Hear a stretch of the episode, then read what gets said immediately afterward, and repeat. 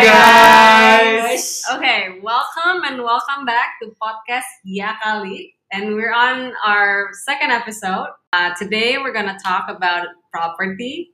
Wow. The most or the highest demanded uh, really? topic yang kita udah survei kemarin kecil-kecilan di okay. uh, Instagram account kita. So today kita akan bahas tentang kupas tuntas tentang properti mm-hmm. dan satu topik particularly yang kita akan bahas adalah apa Ran? Sampai tua nggak punya rumah? Ya, ya kali. Bisa, gitu kan?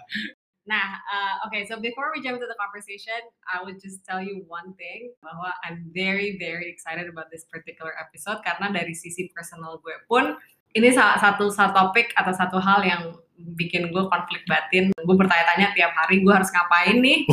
Dan uh, kita semua sih Andra. Kita semua benar. Dan yang kedua adalah I'm very lucky gue punya teman-teman di sini Edlin dan Randa. These two gentlemen yang punya very polarizing opinion tentang apakah kita harus beli versus uh, apakah kita harus sewa rumah. Oke. Okay. Oke, okay, okay. Let's jump right into it guys. Nah, okay. tapi tapi sebelum itu Ndra, sebetulnya gue bukan apa-apa sih di topik ini ya. Mungkin yang jadi special guest atau yang jadi expert di topik kata kali ini sebetulnya adalah Edlin. Nah, wow, mungkin okay. buat additional background buat teman-teman yang belum kenal sama Edlin. Edlin ini dia udah berkecimpung di dunia uh, housing sebagai developer selama enam tahun lebih ya. Dan yeah. dan juga selain itu Edlin itu juga salah satu pengurus di Asosiasi R E, Asosiasi Real Estate Indonesia, un- terutama untuk bidang uh, landed housing. Mantap. Jadi kalau teman-teman ada pertanyaan mengenai rumah yang di tanah lokasinya ya, landed house, itu Edlin itu udah salah satu yang paling tahu lah di Jakarta. Amin. Ini udah pasti. Dan mungkin paling approachable juga karena yang mungkin nggak nggak banyak orang yang dirai yang seumuran kita kali ya. Iya yes, sedikit. Nah tuh kan apalagi tuh. Nah jadi emang Edlin ini bisa banyak banget nih ngasih-ngasih kita insight. Iya. Yeah. Ra, jadi kenapa sih kita bahas topik ini nih kali ini di episode dua ini? Oke okay, karena satu tadi emang ini highly demanded topics dan mungkin juga ngerefleksiin bahwa emang ini uh, something yang very relevant karena topik ini banyak banget jadi masalah hidup orang terutama yang okay. kayak kita-kita ini millennials late twenties atau early thirties dan especially mungkin yang baru menikah yang baru mau menjalin rumah tangga baru dan menjalin kehidupan baru dan pengen nih punya rumah gitu. Tapi oke, okay, maybe before kita ngobrolin lebih jauh tentang apakah kita harus beli atau rental atau kontrak lah ya istilahnya. Mungkin kita bisa dengar dulu dari Edlin. Edlin, kita pengen tahu market atau pasar properti dari sisi historical, hmm. dari sisi present, dan dari sisi outlook ke depannya tuh kayak gimana sih, Edlin? Oke, okay, thank you guys for the enormous introduction ya, yang terlihat berlebihan, tapi ya oke, okay, gue terima. Jujur nggak sih? Nggak ya, oke. Okay. Jadi, property market menurut gue nih, sekarang itu kan memang banyak orang bilang properti kondisinya lagi turun gitu kan, dari kurang lebih empat tahun terakhir lah gitu. Memang empat tahun terakhir memang ada penurunan menurut gue secara industry wise karena pertama ada oversupply, oversupply itu dari sisi mau itu apartment, landed house dan lain-lain itu memang banyak banget developer-developer itu baik yang besar sampai yang kecil emang membangun begitu banyak perumahan gitu kan, cluster-cluster terus mungkin buka-buka kawasan jadi emang banyak banget. Terus selama empat tahun terakhir ini memang kita ada lumayan banyak instability dari sisi politik, dari sisi financial, ya kan sempat ada isu perang trade lah, currency sempat naik-naik dan lain sebagainya. Jadi itu impacting properti banget lah ketika orang um, gajinya ke impact atau hidupnya ke impact, mungkin barang pertama yang mereka nggak beli, mereka nggak mungkin nggak beli sabun dong, nggak beli sampo gitu kan, karena tetap harus keramas dan sikat gigi, mungkin mereka nggak beli rumah gitu kan. Jadi properti emang salah satu yang impacting mungkin sama otomotif dan lain-lain lah. Karena big purchase lah ya. Yes, kayak gede. Terus itu kayak signifikan banget kan lo harus mengalokasikan sekian gaji lo. Nah tapi Indo as a country, Indonesia sebenarnya memang kekurangan banyak banget properti setiap tahun. Kayak uh, backlog properti itu banyak banget lah. Pemerintah kan punya program sejuta rumah mungkin setiap tahun cuma ke achieve lima ratus ribu sampai enam ratus ribu unit. Jadi masih itu ada properti hmm, per kapita. Properti as a whole sih, tapi ya dilihat dari ketidakpunyaan orang terhadap rumah gitu kan sebagai kebutuhan sandang pangan papan itu. Ini salah satu kebutuhan pokok yang dianggap pemerintah penting karena orang masih banyak yang nggak punya gitu kan. Nah masalahnya dari backlog properti ini menurut gue konsentrasinya tujuh puluh persen itu di Jawa. Jadi oh. orang bilang kayak Indonesia kekurangan banyak banget properti atau banyak banget rumah. Iya memang sih dari Sabang sampai Merauke. Tapi masalahnya di Jawa kayak hampir semuanya terjadinya pembangunan di Jawa gitu kan. Jadi kayak pembangunan dari di luar Jawa uh, supply-nya masih jauh lebih sedikit daripada demand-nya, sedangkan di Jawa supply-nya banyak gitu. Mungkin hmm. mungkin berbanding lurus atau we should check the data, tapi at least di sini supply-nya banyak banget di Pulau Jawa ini. Berbeda yeah. sama population yeah. density-nya. Yes, density-nya. Yes. Dan sekarang kan market utama kita kan milenial nih, the generation apa the demographic bonus dan lain-lain yang, yang diomongin itu punya demand menurut gue yang vary banget, apa yang uh, macam-macam banget gitu loh. Jadi kayak mereka punya their dream house, their dream property gitu kan, yang kita kenal misalnya kayak rumah konten, terus instagramable, wah, iya mau sih. Yang bagus, ikutin Kylie Jenner, iya, dan apa Selling Sunset dan lain-lain itu lah, ya kan, untuk makan semua market. Nah, tapi ya kita expect mulai akhir tahun ini dua ribu dua puluh harusnya ke depan bagus lah. Cuma karena tiba-tiba dari dua ribu sembilan belas ke dua ribu dua puluh ada COVID, kita udah expect bagus, tiba-tiba bam, hancur gitu. Oke, okay. Mungkin gue cerita dikit ya, Edlin, hmm. sama Randa. Mungkin kalian juga udah tahu bahwa kayak gue beli properti pertama gue dengan bonus yang buat nyangkutin aja sebenarnya. Waktu itu untuk investasi back in I think twenty fourteen, twenty fifteen. Dan menurut gue itu sebagai investasi itu waktu itu oke okay banget, karena mungkin property market lagi naik kayak yang lo bilang kan. Cuman untuk sekarang nih, dengan gue yang cuman punya uang sekian, dan mungkin untuk bisa gue konversi ke D P, dan dengan gue intentionnya mungkin mau move out, mau punya keluarga sendiri dan lain sebagainya, gue tuh bingung nih sekarang, apakah mungkin dengan uang yang bisa gue dapat, dengan gainnya segala macam, apakah gue harus invest? Dan mungkin juga bisa relate ke teman-teman yang mungkin udah punya tabungan untuk uh, D P, ataupun mungkin belum, tapi mungkin uh, secara pendapatan udah bisa nutup K P R lah ya, untuk rumah okay. yang, yang scalable buat mereka sendiri. Apakah gue harus invest ini, mm-hmm. atau gimana sih gitu sebenarnya? Gue tuh bingung gitu loh, Lin. Yeah. Apalagi dengan persepsi kayak ya, yang kita pengen bahas itu sebenarnya apakah beli atau sewa okay. atau ngapain Baik. gitu. Kompleks ya permasalahannya, tapi sebenarnya sih kalau menurut gue tergantung aim lo sebenarnya mau beli rumah kayak apa. Maksudnya yeah. lo aim lo di beli properti ini mau kayak apa gitu kan, plan lo kayak gimana. Karena honestly speaking ya, kalau harga jual rumah lo sekarang berapa, terus lo mau belinya berapa, dia kan nggak nggak bisa-bisa jadi nggak cukup gitu yeah, kan. Yeah, yeah. Mungkin kalau gue cuma punya uang yeah, seratus juta tapi P L P lima M. Nah gitu. Itu kan nggak cukup, jadi kayak rumah lo mau dijual jadi D P belum tentu cukup kalau misalnya itu nggak sesuai sama apa yang yang lo mau gitu right, kan. Right. Mungkin lo harus tahu, kayak mungkin teman-teman harus tahu lah listeners, kalau misalnya kayak debt to income ratio itu adalah tiga puluh persen kalau misalnya mau K P R. Jadi kan kalau misalnya lo punya gaji misalnya sepuluh juta, artinya keba- maksimal cicilan lo adalah tiga juta doang. Cicilannya oh, udah termasuk cicilan yang lain-lain, udah termasuk kalau cicil handphone, cicil cicil beli-beli oh, elektronik, di Tokopedia dan lain-lain segala macam. Ya itu udah termasuk di situ gitu kan. Mau beli mikrofon kita nih. Iya. Udah termasuk tiga juta, eh tiga puluh persen ya. Jadi kalau misalnya punya gaji sepuluh, maksimal cicilan tiga juta. Mau beli motor, mobil, rumah. Nah, orang banyak yang enggak tahu, mereka merasa mungkin ini enggak terrekor dan lain-lain. Jadi pas mau beli rumah tiba-tiba ketahuan, oh ternyata udah punya cicilan handphone, cicilan ini, ini, ini, akhirnya nggak masuk. Nah mungkin itu harus jadi consider, harus lo consider kalau misalnya lo, pertama D P-nya, yang kedua gajinya masuk apa enggak buat cicilannya. Oh, oke, okay. Sebetulnya kalau sekarang ini kan, sebetulnya kita tuh punya dua option ya, nggak hmm. selalu harus beli rumah ya, kita juga selalu punya option untuk sewa. Hmm. Kira-kira menurut lo, mendingan mana sih, mendingan beli atau sewa? Hmm, ya ini menurut gue it's a debate of the century ya, lebay. Tapi uh, menurut gue menarik banget untuk discuss, karena buat tahu jawaban ini kan lo harus bisa ngelihat dua market yang beda nih. Karena beda, jual sama beli itu menurut gue pasarnya beda gitu. Sama sewa mungkin maksudnya. Eh sorry sorry sorry. Iya. yeah. Sama, yeah, sama sewa. sewa. Yeah, oh, beli okay. dan sewa. Oke. Okay. Nah iya. Yeah. Exactly. Gue nanya ini sebetulnya karena kemarin tuh gue tuh sempat bikin iseng lah hitung-hitungan Lin. Hmm. Jadi masalah biar gampang nih, misalnya let's say harga rumahnya satu miliar lah ya. Okay. Nggak berarti gue punya duit nih beli rumah satu miliar. Kalau punya sih kita dia jalan-jalan dong. Iya dong. Nah, kalau gue iseng tadi, uh, gue coba hitung, kalau misalnya gue punya D P-nya misalnya dua ratus juta dengan biaya tambahan biaya administrasi dan biaya uh, notaris dan sebagainya, itu total pajak. dua ratus enam puluh juta pajak, itu totalnya jadi dua ratus enam puluh juta. Nah, dengan tenor lima belas tahun, itu cicilannya itu sekitar delapan koma lima juta, Lin. Ya, ini kalau nggak salah bunganya sekitar sembilan koma lima sampai sepuluh persen lah okay. ya.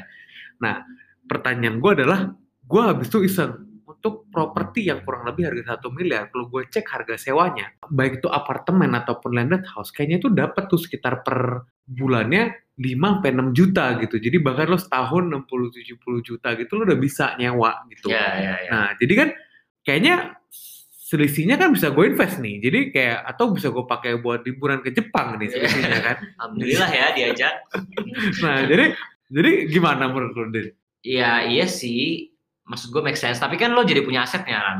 Kalau misalnya lo sewa kan lo nggak punya asetnya. Nah, ya. Tapi gue sebetulnya, ini my personal view ya, Adeline. Uh. Gue sebetulnya agak kurang setuju dengan melihat bahwa beli properti yang kita tinggal itu sebagai investasi. Gue nggak okay. bilang aset ya, gue bilang investasi. Kenapa? Karena ketika lo beli suatu rumah, dan lo tinggalin tuh rumah, ya yes, mungkin sepuluh tahun harganya naik. Tapi kalau lo mau realize gain-nya, kan lo harus jual tuh rumah. Hmm. Ketika lo jual rumah, kan lo harus pindah kan. Nah, ya, ya, kan bener juga lo. Rumah yang naik harganya bukan rumah lo doang. Oh iya, bener. Rumah, rumah yang lain kan juga naik. Ya, Jadi ya, pas ya. lo pindah lo juga harus beli rumah harga lebih mahal gitu. Jadi lo bocuan juga ujung-ujungnya. Jadi nggak ada tuh nggak ada tuh konsep sekali investasi deh gitu. Iya, ya, kecuali emang ini rumah kedua atau rumah ketiga ya, ya. atau lo punya ta- tanah kosong misalnya ya, ya. seratus hektar di di Mojokerto gitu kan, ya itu investasi ya, ya. karena kan lo bisa jual. Menurut gue ini poin yang bagus sih ya, karena ini kan kayak dagangannya orang properti selalu jual ini nih, jual investasi. Actually tahu uh, knowledge yang lo omongin, cuma nggak pernah kepikiran sih, bener juga ya bahwa memang properti kita mungkin bukan investasi kita. Tapi speaking of that, hmm, bener banget. Gue tuh kemarin nemu apa kayak this calculator. Jadi um, nanti mungkin kita bisa share ya di Instagram kita. Intinya adalah Uh, ada faktor macam-macam yang harus dilihat ketika lo mempertimbangkan mau beli atau mau sewa properti. Oh, oke. Okay. Gitu. Jadi kayak keputusan ini kan memang suatu yang gede gitu kan dalam decision orang untuk beli rumah. Jadi ada macam-macam nih, ada kayak bunga K P R-nya berapa, ada kayak harga sewanya berapa, terus mungkin kenaikan harga properti lo berapa, terus mungkin kemampuan D P lo itu berapa. Nah, jadi ntar kelihatan at this point of view, at this point of time, kondisi kalian itu disaranin sama si kalkulator ini, mendingan kalian beli atau sewa. Baru ini mungkin gue uh, gak mewakili semua listener lah ya gitu, karena kan mungkin kondisi orang beda-beda. Jadi uh, nanti kelihatan tuh threshold-nya, ada angkanya keluar. Kalau misalnya kalian bisa nemuin sewa lebih murah dari sekian, atau harga sekian, mendingan kalian sewa rumah gitu. Dan tapi, tapi kalau, itu harus masuk juga dengan goal lo tuh apa, kan punya rumah kayak apa gitu. Yes, yes, benar, benar, benar, benar. Jadi, jadi kalau gitu, Lin, tadi mungkin kalau buat tadi contoh balik lagi ke rumah harga satu M. Jadi kalau gue masukin di kalkulator yang lo bilang tadi satu M, terus habis gue masukin harga sewa, gue masukin harga K P R, hmm. ntar bakal keluar tuh kalau misalnya sewanya per bulan di bawah berapa, sebetulnya gue lebih untung lah untuk sewa. Sewa. Tapi itu nggak permanen kan, maksud gue itu. Apa kalau harus update kalkulator tuh setiap bulan? Oh iya, iya, iya, iya, iya. Oh, karena okay. kan menurut gue itu lo, lo tetap harus update market kan, harga propertinya berapa, terus kayak um, mungkin kemampuan D P lo udah jadi naik, dan lain sebagainya. Jadi memang itu harus diupdate setiap saat. Cuma menurut gue, um, walaupun gue bisnisnya di developer, menurut gue ini lumayan legit gitu, lebih legit lah dibikin oleh New York Times, jadi kayak trusted lah. Jadi gitu. Udah ada algoritmanya. Oh. Waduh, yeah. Bapak Bapak Edlin bacanya New York Times ya. Wah, gue biasa baca lampu hijau nih. Yeah. Gue pakai ini subscribe ke Randa juga sebenarnya. Oke. Okay. Nah, tapi tapi ya sih, mungkin satu hal yang juga kita harus selalu ingat ya, hmm. bener banget sih. Meskipun tadi ada kalkulator itu, ada angkanya, gak berarti selisihnya itu kita boleh pakai buat foya-foya oh, kan. Iya tadi gue, ya. Gue tadi kan sempat mention kan buat pakai liburan ke Jepang oh, gitu iya, misalnya iya. di Pulau Sakura. Gua kayak raya. Balik ke episode pertama. Oke. Okay. Benar. Tapi ya makanya jadi kalau gue ngeliat itu kayak sebetulnya emang itu sebaiknya itu di diinvestasikan selisihnya. Jadi kalau gue emang punya uang delapan koma lima juta, gue sewa lima juta misalnya, ya tiga koma lima jutanya itu gue invest kan harusnya. Ya buat D P lo nanti kapan-kapan itu. Yes, yes. Oke, okay, tapi gue setuju sih Ran sama poin lo bahwa kayak kita juga mesti aware sama financial calculation-nya lah ya, kenapa kita harus beli versus sewa. Tapi Glyn, hmm, men- apa? dari sisi emotional gue nih ya, hmm. kayak upbringing gue dari sisi nyokap gue, dia emang emang suka main properti dan dia selalu beliau okay. selalu, dari kecil tuh selalu bilang kayak lo tuh harus beli uh, hal yang nggak bisa di-create manusia. Nggak manusia, wow, manusia, okay. sorry. lo harus beli hal yang nggak bisa dikreat manusia, yaitu? Jadi kayak yaitu mungkin tanah dan lain sebagainya. Oh, gitu. Okay. Jadi apalagi dengan ada miskonsepsi bahwa kayak kontrak itu hal yang masih enggak, orang kayaknya lebih prefer enggak inilah gitulah ya. Oke yeah, yeah, oke. Okay, yeah. okay. Apalagi ya emotional pressure banyak yeah, yeah, sih. Yeah, yeah, yeah. Menurut lo gimana tuh? Kalau menurut itu sebenarnya mirip banget sih. Kayaknya menurut gue ya generasi kita sebelum kita kayak bonyok kita itu kayaknya gitu deh ngedidiknya kayak kalau punya uang beli tanah, kalau bisa beli tanah gitu kan. Gue nggak tahu sih Ran banyak lo gimana cuma mungkin tanah di, di Jakarta juga udah udah nggak ada mungkin, mungkin di pot kali ya. Nah, tapi gue merasa nah ini keputusan orang beli rumah memang nggak pure financial, maksudnya nggak pure numbers hitung-hitungan karena gue melihatnya menjalani enam tahun berproperti ini banyak emotional factor yang terlibat ketika seseorang beli rumah. Ada personal satisfaction ketika lo bisa beli rumah sendiri, ketika lo bisa keluar dari rumah, nikah, lo punya rumah lo sendiri yang walaupun antah-berantah jauh di sana tapi kayak lo itu kayak keluarga lo sendiri gitu, kayak lo ngebangun hmm. rumah lo sendiri, beli rumah lo sendiri. Even some developer sampai offer alternative of design sama material karena kayak mereka tuh kayak ada satisfactory untuk sekedar pilih mau tegel ini, hmm. mau marmernya ini, mau toiletnya ini, kayak gitu-gitu loh, kayak hal-hal seperti itu tuh matters banget ya, personal personalized uh, material tuh kayak matters banget. Nah jadi gue ngelihat hmm, banyak orang mungkin ketika kita kasih kalkulator ini terbuka akan pikirannya kayak oh ternyata nyawa nggak apa-apa juga kok gitu kan. Terus kayak mungkin dengan keadaan gue sekarang mungkin gue emang lebih cocok ini gitu kan. Nah tapi ada faktor yang itu tuh yang harus dipikirin. Kayak banyak orang yang merasa ada kepuasan tersendiri bisa beli dan nabung sekian. Itu kan kayak hal yang di-prepare cukup lama kan buat beli rumah. Hmm. Jadi memang ini nggak bisa kita pisahin lah dari the numbers and the financial part. Oke. Okay. Gitu. Nah dari dari pengalaman lo, Din, selama hmm. jadi inilah berkecimpung di dunia properti ya. Sering nggak sih lo uh, ngadepin kasus-kasus di mana kayak tadi karena emosional jadi akhirnya orang ngambil keputusan itu irasional dalam artian ujung-ujungnya misalnya kayak dia cuma bisa bayar K P R-nya setahun misalnya akhirnya nggak bisa bayar gitu dan sebagainya. Oh sering, eh bukan sering lah, banyak lah. Banyak. Banyak karena ya itu ya mungkin karena kayak ini kan kita speaking of millennial yang kita kan sebenarnya ini cocok buat generasi kita yang baru punya rumah pertama. Tapi kan sebenarnya in reality banyak juga coy customer-customer gue yang actually udah berkeluarga anak gue baru mau punya rumah gitu kan. Oh, selama ini juga masih mungkin ngontrak atau tinggal di rumah orang tua atau gimana okay. gue juga nggak tahu. Jadi yeah, memang dipaksa oleh keadaan, dipaksa oleh pekerjaan dan sebagainya. Nah ini kan kita speaking untuk para milenial yang mau punya rumah pertama dan mungkin family baru untuk bisa prepare wise-nya gimana gitu kan. Nah cuma in realita macam-macam. Jadi kayak ada yang setelah cicil enam bulan udah nggak mampu lagi gitu bisa di P H K atau gimana-gimana gitu. Atau memang yang penting punya dulu at the beginning tapi setelah ternyata setelah itu mereka nggak mampu itu ada juga yang kayak gitu sih. Jadi mereka udah beli dari mampu bayar D P.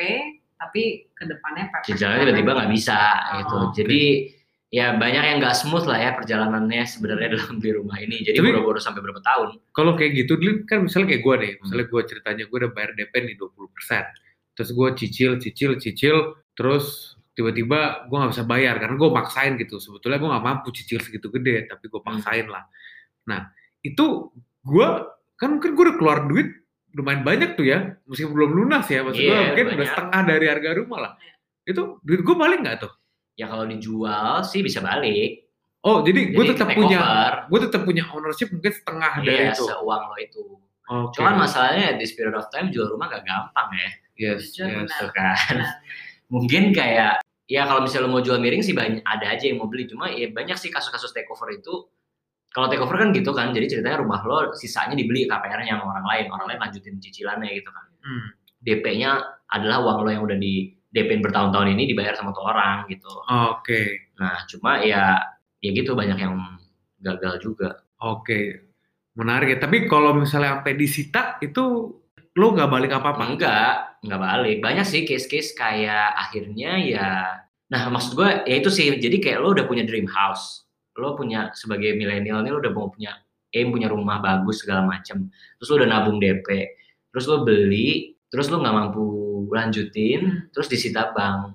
Jadi at the end of the day actually lo got nothing gitu kan, kayak nggak ada nggak dapat apa-apa gitu. Kalau udah keluar banyak. Iya, kayak maksud gue ya lo balik sesuai dengan uang yang lo bayarin aja sih. Which uh-huh. itu kan nggak grow dari kalau misalnya perspektif investment kan, kayak yes. segitu-segitu aja sebenarnya. Yes. Jadi makanya menurut gue decision untuk beli rumah memang harus mateng sih. It's not something like you buy on an impulsive decision gitu kan ya, kayak bukan kayak beli domi gitu lah ya. Gua hari lagi pengen rasa yeah. goreng, besok pengen rasa bawang. Tapi banyak loh orang beli kayak gitu. Karena kan kayak karena ya ini pinter-pinternya developer lah ya, dan kayak di pameran semua ini dapat hadiah, motor Mini Cooper apa segala gitu kan. Jadi kayak wah mau dong Mini Cooper. Iya. Jadi ya, apalagi kayak sekarang kan kayak di top up app atau apa gitu. Maksudnya kayak ada platform-platform nah, lah yang bikin tinggal klik klik klik klik lo ngapa. Iya, makanya. Ya. Jadi kayak nah tapi kenapa sekarang memang sosial media menjadi menjadi media yang benar? Karena sekarang orang udah less, eh maksudnya udah more wise lah. Less hmm. impulsif gitu kan. Kan dulu orang pameran di mall. Coba hmm. gue tanya deh lo, kapan lo ke mall ada pameran rumah, terus kayak lo ke mall mau beli beras atau mau beli indomie, jadi terus ada pameran rumah, terus lo beli rumah, yeah, kan yeah, gak ada ya. Tapi gue belum pernah sih ke mall mau beli beras sama indomie. Biasanya ke Indomaret. Itu misalnya lo ke mall, lo ke P S, eh, enggak, misalnya lo mau ke P S mau nongkrong gitu kan, mau makan di mana gitu, yeah, yeah. Uh, di food court, yeah. Terus ada pameran di bawah. Terus eh kekal banget lagi. Ada rumah ya, apa kita beli rumah ya? Kan enggak gitu. Beneran, beneran. Ya kan. Nah, tapi kalau dulu kan gitu kan soalnya kan orang oh, pameran itu kan di mall. Yes, yes. Karena yes. waktu sebelum ada Instagram dan lain-lain kan semua pameran di mall. Jadi kayak ya susah juga gitu. Tapi sekarang everything udah getting wiser, udah kayak bener-bener getting sophisticated. Jadi orang melihat semua dari sosial media. Jadi menurut gue judgement-nya lebih bener lah. Oke. Okay. Ini kayak orang ke mall, ya conversion rate-nya juga sih lebih kecil yeah, kan. Iya, yeah, benar. Tapi apalagi maksudnya I think kayak dari sisi social media juga kayak karena banyak banget developer yang jual mimpi, jual gambar gitu loh, Edlin. Oh iya memang. Kayak ya kita juga dulu awalnya oh, gitu. Oh enak juga gitu. Bisnis modelnya emang gitu ya. Jual gambar, jual mimpi. Karena gue tau emang mahal sih gambar. Cuma itu kayak gimana tuh kita kayak biar nggak terbuai dengan. Nah iya maksud gue mungkin itu di di ya banyak lah kalau itu kan kita ngomongin of checking the legitimacy of the developer kan. Iya. Jadi lo cek macam-macam lah. Ya legit nggak izinnya tanahnya, company-nya dan lain sebagainya lah. Cuma ya once you know that the company is legit atau the project is legit, ya baru you can masuk ke fase berikutnya adalah berpikir, membayar D P dan lain-lain lah. Per- perencanaan keuangan lah. Yes. Oke. Okay. Nah ini ini sebetulnya gue punya satu pertanyaan terakhir nanti. Apa nih gue udah dekat nih kalau kayak gitu. Lo kan udah lama di dunia di dunia properti ya. One last question nih, Lin. Jadi hmm. kira-kira kalau dengan kondisi sekarang, Glenn? Jadi gua mungkin seperti halnya teman-teman yang dengerin atau lo berdua mungkin punya aim mau tinggal di mana gitu kan? Yes. Mau tinggal di mana, seperti apa, rumah harga berapa, kira-kira gitu kan? Kalau gua mau achieve itu, mungkin gua nggak mampu nih kalau sekarang. Karena pengen punya danau garing kan? jadi, jadi danau. Jadi kalau gue mungkin at this period of time mungkin gue akan sewa dulu kali ya. Sewa. Ya. Kenapa deh? Karena um, pertimbangan gue adalah daripada dengan keadaan gue sekarang beli rumah yang nggak sesuai dengan apa yang gue pengen gitu. Karena kan rumah itu kan sesuatu yang lo tinggalin lama kan, coy. Iya. Yeah. Lo kan nggak pengen kayak beli. Ya sebenarnya ada sih, mungkin lo nggak pengen beli. Tapi kan lo sebenarnya prinsipnya lo nggak pengen beli terus tiga tahun atau dua tahun, habis itu lo pindah lagi repot gitu kan. Yes. Jadi mungkin gue sekarang sewa dua tiga tahun, sisanya mungkin menjadi D P untuk akhirnya beli di daerah di harga yang gue mau. Okay. Jadi buying your property at the right time, at the right place, at the right price. Asik. Itu bahasa Prancisnya. Tapi serius aja. Tapi kalau gue perhatiin sekarang itu K P R kan lumayan mahal ya, kayak sembilan sampai sepuluh persen. Ya. Padahal kan sebetulnya kenaikan harga properti per tahun tuh paling tiga sampai lima persen lah historically ya. Mungkin ada tahun-tahun di mana dia nggak naik, ada tahun di mana naiknya sepuluh persen ya. Dan sebagainya. Tapi kalau historically speaking mungkin tiga sampai lima persen. Ini ini based on my apa uh, pengamatan ya, lah. Ya, ya. Nah, cuma kalau kayak gitu sebetulnya kasarnya kita kayak kerja buat bank ya. Kalau kita porsi K P R-nya gede ya. Bocuan bos. Iya, iya sih, ya, emang ya. sih. Ya bank sih emang pasti untung ya. Bank emang pasti untung. Mau, mau gimana ya? Mau lo gagal bayar bank tetap untung. Iya, mau lo berhasil bayar bank iya, tetap untung. Oke, oke. Oke, jadi mungkin kita recap aja kali ya. Sekarang okay. kayak gimana sih caranya untuk memilih ataupun mengambil uh, decision, keputusan. keputusan untuk apakah kita harus beli atau kita harus rent. Jadi mungkin kalau misalkan gue bisa recap nih, Edlin, hmm. kalau misalkan untuk beli mungkin kita saat harus tiga hal ya. Satu, mesti lihat dulu outlook kedepannya tuh apa sih. Karena kita juga nggak yes. ada yang tahu kan. Mungkin kayak sepuluh tahun yang lalu atau dua puluh tahun yang lalu kita nggak tahu B S D Bintaro, nah, bener tuh. Kelapa Gading akan jadi kayak sekarang yes. gitu kan. Tentang soal kenaikan harga dan mungkin uh, uh, facility, infrastructure, exactly, semua mall exactly. segala. Dan yang kedua, kita mesti tahu goal kita tuh apa sih gitu kan. Jadi kayak impian kita, inspirasi kita, mau, mau aspiration kita tuh mau kemana gitu. Yes. Nah, tapi sorry gue mau potong dikit. Tapi yang tadi lo cerita mengenai outlook ke depan seperti apa, itu nggak berarti B S D misalnya sepuluh tahun lalu harga per meter sejuta, sekarang harga meternya lima belas juta, nggak berarti B S D uh, sepuluh tahun lagi harganya seratus juta dong per meter. Belum tentu. Yeah. Yeah. Yeah. Jadi kita nggak bisa solely lihat historical gimana Betul. Untuk yes. prediksi future seperti apa. Gue setuju, gue setuju. Oke, okay, yang ketiga nih guys, kalau misalkan emang mau beli, mungkin kita juga mesti lihat perbandingan antara emotional benefit dan financial benefit yang kalian dapat yes. dari buy, dari membeli rumah ini gitu kan. Yeah. Kalau misalkan dari, nggak mesti kayak selalu yang dipikirin financial benefit, kayak hitung-hitungannya, oke okay, yang penting gue cuan, yang penting kayak hitungannya nih masuk nih, yeah. blablabla, yeah. returns-nya dan, dan lain sebagainya gitu. Tapi juga mesti dilihat emotional benefit-nya kan. Yeah. Kalau misalkan ada pressure dari keluarga, ataupun hmm. misalkan memang ada aspirasi dari kalian sendiri yang pengen punya rumah, punya build family yang yes. on certain level gitu kan. Yes, jadi memang, wah lu baru boleh nikahin anak gue kalau lu punya rumah gitu kan. Nah, ada kan yang kayak gitu kan. Di, di China lah masalah ya. Di China. Oh di China. Iya, udah China pertama karo nih Pak. China. Oh China. Oke oke oke siap siap siap. Tapi ya benar-benar sih ada faktor-faktor yang kayak gitu udah pasti lebih financial bubar. Iya bubar bubar. Itu mahar. Iya. Ada mahar gitu ya rumah. Sertifikat tanah, sertifikat rumah selesai. Oh, iya. Iya. Akhirnya hitung-hitungannya bodoh kan. Dimasukin. Iya. Oke, okay. Tadi itu dari beli. Kalau misalkan memang de- kalau dari sewa itu sendiri, yang harus kita lakuin tuh sebenarnya yang pertama adalah kita mesti lihat lagi nih kondisi financialnya kayak apa. Hmm. Apakah dari sisi kita udah siap untuk bayar cash atau misalkan untuk dari sisi K P R ataupun kayak dari sisi D P kita udah siap atau belum, yeah. gitu kan? Dan, dan itu hal-hal itu akan jadi mempengaruhi variabel-variabel atas perhitungan dari financial tadi, apakah harus rent atau buy. Yes. Gitu. Jadi memang satu, kita mesti lihat kondisi financial, dan yang kedua, untuk kita bisa masukin variabel-variabel itu, yang jadi paling penting adalah kita mesti keep up sama market. Ya. Ya. Gitu.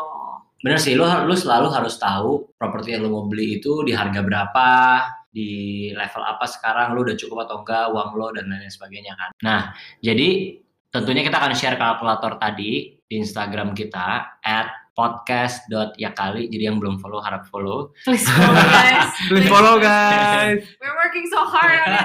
Please, please follow. But basically kalkulator itu akan sangat membantu untuk menentukan dalam hal membeli atau menyewa properti ini. Dan kalau ada pertanyaan atau feedback bisa langsung aja slide into our direct message di Instagram kita. Our itu Uh, Instagram podcast Ya Kali, bukan ke Instagram pribadi. Yeah. Atau bisa juga Instagram pribadi at Edlin P. No, jangan dong. At Sedio aja deh, gue yeah, aja. Yeah. Please like to my D Ms, guys. Okay, okay. I think, I think we can conclude our second episode. Yes. And yes. thank you guys for listening to us. See yes. you on our next episode next week. Yeah. Yep. Ya Kali. All right, bye. Bye. Love you. Bye.